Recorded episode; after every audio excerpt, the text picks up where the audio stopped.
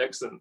Let me just make sure I'm all set up. It really is wonderful to be together today and to be able to spend some time um, together. Now, it might seem like a bit of a tangent where I'm going off here, but don't know if you can remember where you were or what you were doing on the 25th of May 2005. Okay, chances are no one will really be able to recall what they were doing on that date. I do. Uh, I was in Portsmouth. Uh, specifically, I was in a pub in Portsmouth and I was watching the Champions League final where the team I support, Liverpool, were playing AC Milan. And in the run up to the game, there was all sense of not quite sure how this is going to go, kind of nervous excitement. Uh, halfway through the game, that had turned to a sense of despair as we were losing 3 0 at half time, only then to make a comeback and win it on penalties. So that despair turned to elation. Uh, and then a little while after that game, one of my friends actually gave me a DVD of that particular match. And what I found is that when I watched the DVD, knowing what the outcome was really changed how I engaged with that same event. An event that I'd gone through before and had worked my way through. Now, knowing what the outcome was, now that my perspective was different, means that whenever I watch that, I engage with it uh, and and um, approach it. That very same event, but from a very different place and from a very different perspective, knowing what the outcome is. The reason why I say this is very much how we engage with something in life very much depends on our perspective uh, really very much in terms of which side of history are we on in terms of that event? Is it something that we're looking back on, something that's happened in the past? So we already have some understanding or knowledge of what has happened? Is it something that we're engaging with in the present that we're having to walk through?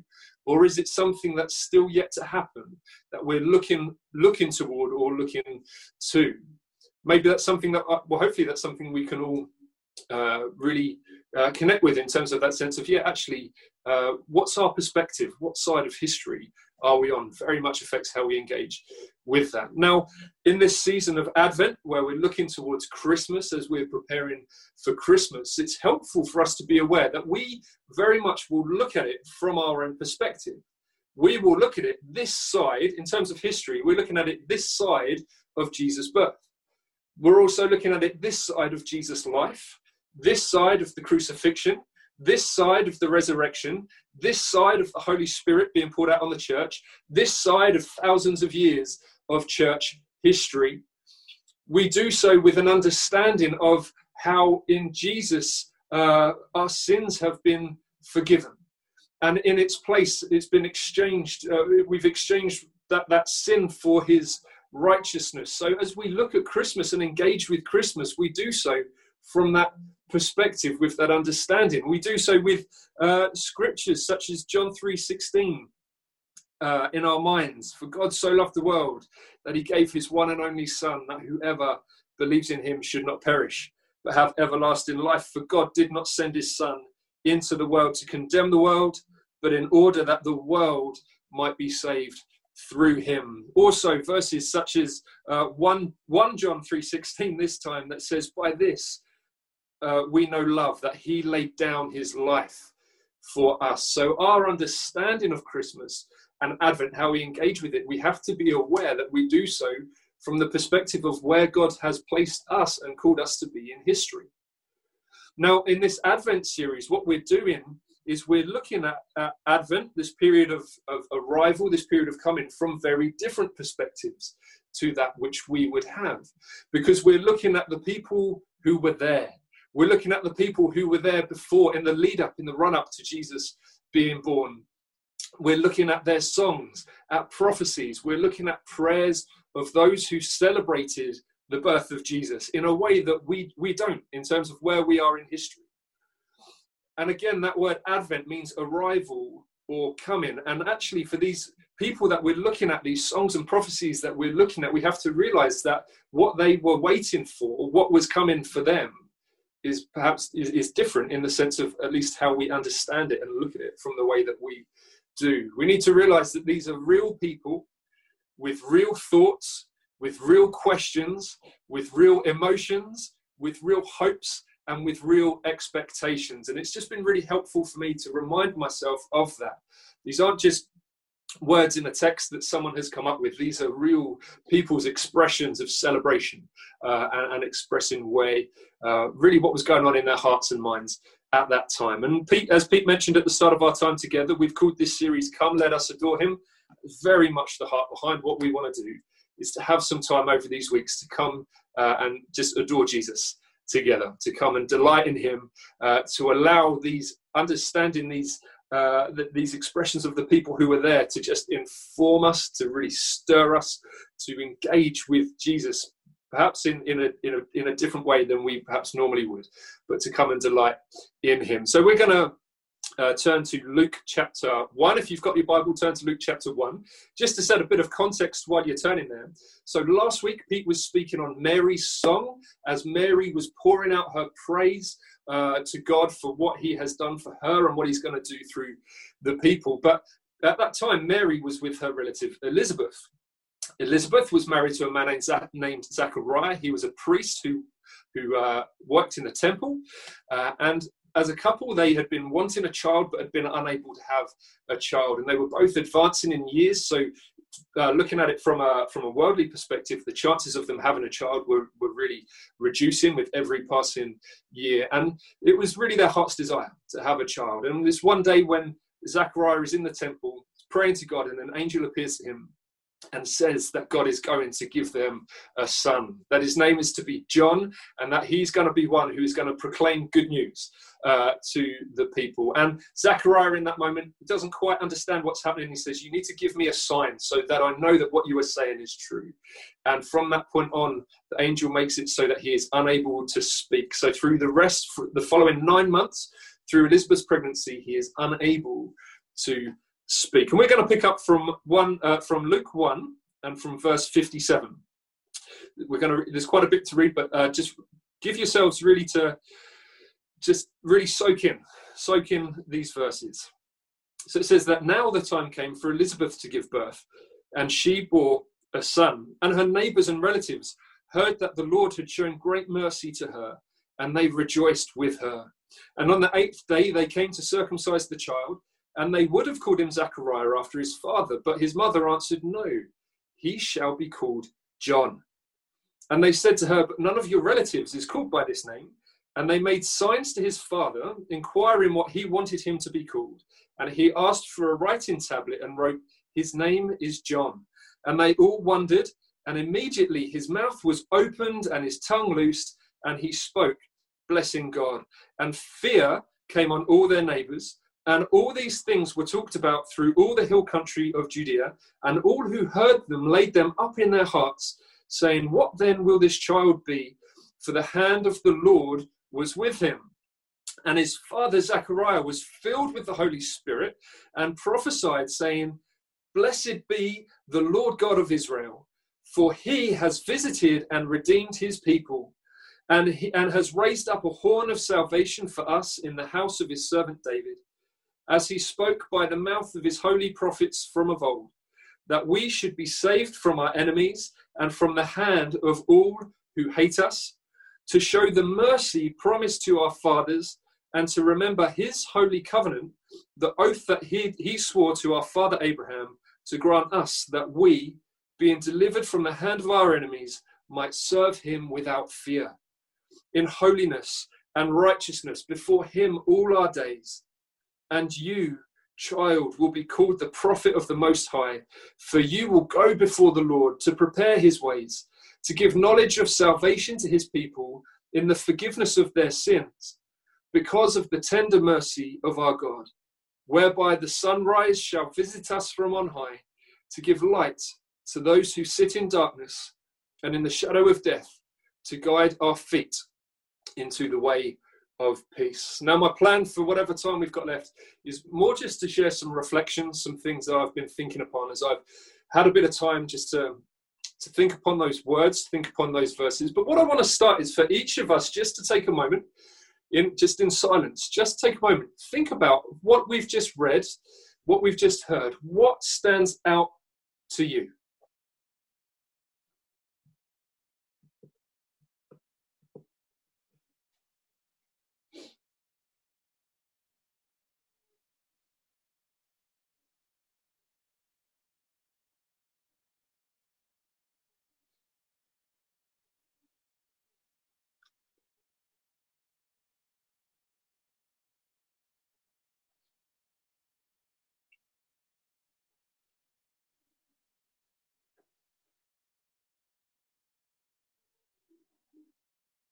Okay, now that was just about 30 seconds or so there, but I don't know what you're like with silence, how you would have found that, that moment of being uh, in silence maybe you're someone who likes to have lots of background noise, things going on all the time. I, when I came to prepare, I had a moment where I thought, oh, let's just put maybe just put some worship music on in the background, and then I thought, no, actually, it'd be good just to have some silence to be able to help my my thoughts and be able to hear uh, from God. But the reason I say this is because when we look at Zechariah, we know that he was unable to speak, but the text also implies that through this period of nine months, he was unable to hear it says that when they wanted to know what John's what John's name was going to be, they had to sign it to Zechariah in order for him to understand what they were asking. So it appears not only was he unable to speak, but he was unable to hear as well through that whole of that the, through the whole of Elizabeth's pregnancy, right through to the birth of John. But what it seems like was happening was that through that those nine months of silence, it really seems like God was working in this man. It seems like God was revealing more of his plans. It feels like Zechariah, through that time, was beginning to see what was happening, what God was about to do, what breakthrough there was about to be, as he would have been reflecting on, on prophecies and promises and scriptures from generations and centuries before, seeing how all of these things were lining up and coming to fruition. And what comes out through this prophecy, it seems to me, is that it's sort of a it's a culmination of that time where he's been uh, just reflecting and pondering and meditating and thinking thinking things through. Where what he's learned and understood just comes pouring out of him with the Holy Spirit's help. We see this confident declaration of the significance of what was about to happen with the birth of Jesus. Now, when I was thinking about this, these this time that Zechariah was having in silence, it reminded me that we have this gap, don't we, between the Old Testament, the last of the prophets, and the New Testament, where Jesus is born. We've got this period of about 400 years of apparent silence, just like Zechariah was in that moment of silence. And then and then God comes and God moves. So the people were waiting in this period of silence, and Jesus comes into Jesus enters in into that silence. Now, last week, when Pete was speaking about Mary, so helpfully pointed out that really this was a, a, song of praise. It starts with Mary saying, My soul magnifies God, I'm going to rejoice in Him. And what followed really were her reasons why she felt that way and what she was thankful for. And it's really similar to what we see with Zechariah as well. This is a cry of praise. He cries out, saying, Blessed uh, be the Lord our God. And from that point, it's just followed by the cause of his praise, what he was looking forward to, what he was expectant of, what he was hoping for. And so, one of my thoughts that I wanted to share with you is this, or one of the things I wanted to share is this, is that the birth of Jesus was the beginning of the end, not just the beginning of the story. What I mean is this: is that we can sometimes look and think that Jesus coming is the, is the is where everything kind of begins for us, but it's not. Jesus came at a point in history with generations and, and centuries and millennia beforehand of prophecies uh, and promises and history of God walking with his people. And it's like Jesus enters into a point and yes, we are part of a story, and the, the, the, whole of Scripture is a story, and the whole of history is a story, but it's a story with Jesus at the center point. And I want to say that because actually, uh, I read it put like this that actually Advent gives us an opportunity to really dive into the Old Testament. And oftentimes we focus so much on the Gospels in the run up to Christmas, and understandably, we want to focus on the birth of Jesus. But actually, dive into the Old Testament. Just as Zechariah would have been drawing on those things, of those prophecies, those promises, of the covenants from generations before, all of it leading up to this point where, where Jesus enters in. And at the point where Zechariah is, we, we kind of join Zechariah at this point where Israel has fallen into the hands of Rome. They're under rule of a, of a, a foreign nation, a foreign empire. God seems silent. It seems like God has withdrawn himself, and they're in this period, God's people are in this period of waiting, waiting for a rescuer, waiting for a liberator, one who would come and, uh, and lead them out of this period of oppression and, and foreign rule and reign. And it's really, we, we need to understand the perspective that Zechariah is approaching this from. Do you know, Zechariah likely wouldn't have imagined that salvation and redemption would come through the Messiah dying. That wouldn't have been his expectation. They were waiting for a leader to lead the people uh, into freedom. And in a way, his scope this is where the whole perspective thing comes in because his scope was very different to, to where we now see the scope of the gospel, uh, what the scope of the gospel actually was. But in Zechariah's words, through this prophecy, from prophets and promises with the Holy Spirit's help, we see what he was confident of. We see what he was hoping for. We see what he knew and what he understood. So, what did he know? He knew that in Jesus, God has visited his creation. He says that that God has come. Uh, we one of the one of the names that Jesus is given is Emmanuel, isn't it? God with us. We're going to look at that more next week in our carol service. Uh, but Zechariah knew that in Jesus, God had come. God enters into brokenness. God comes to be among his people. Zechariah knew that. It's what they were waiting for. He also knew that God has accomplished redemption, that he has brought salvation. He knew that God's people would experience God's mercy, that they would experience relationship with God without fear. And in place of fear, they would be able to experience relationship with God instead in holiness and in righteousness. And I don't know about you, as I'm reading through that prophecy and as I'm hearing the words of that prophecy, that sounds very much like the gospel to me. That sounds very much like the good news of salvation. That sounds very much like the good news of redemption.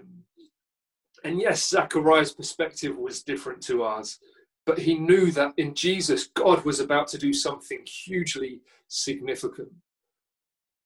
And then he comes to this, uh, this prayer really about his son, about John the Baptist, and he knows that his son has been called to, to, to, to be one who proclaims, to be one who makes a way for Jesus. And he knew that John was going to be called to proclaim salvation, that he was called to proclaim forgiveness of sins, that he was to tell the people that they should expect to experience the mercy of God and that they should expect to enter into peace.